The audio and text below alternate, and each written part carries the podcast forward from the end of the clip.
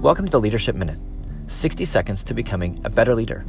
I'm your host, Kevin DeShazo of Culture Wins, a division of Giant Worldwide. You know, we talk a lot about unhealthy teams and unhealthy leaders. But what if things are going well for your team? What if people are operating at a high level? What if, as a leader, you're in a really good place right now? Number one, that's amazing, right? That's the thing that we're trying to pursue. So make sure you celebrate that.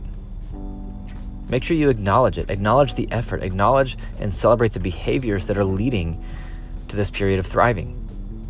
Don't just move through it, don't take it for granted. Be intentional to celebrate. The second thing with success during times of health is that we can tend to get complacent. We can tend to take our foot off the gas and, and entitlement can kind of set in. And we think that what is will be this way forever. That we're good. We've finally done enough work to get things right. But the truth about culture and great leadership is that the work is never done.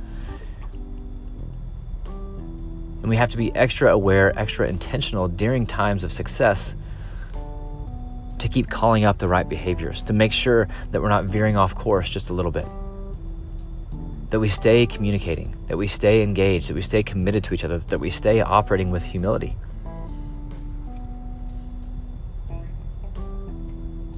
And what also happens during times of success is that when issues do arise, we tend to, to push them to the side, ignore them. Hey, don't don't bring it up. Don't rock the boat. Things are going well. All right, we don't we don't want to make things weird now.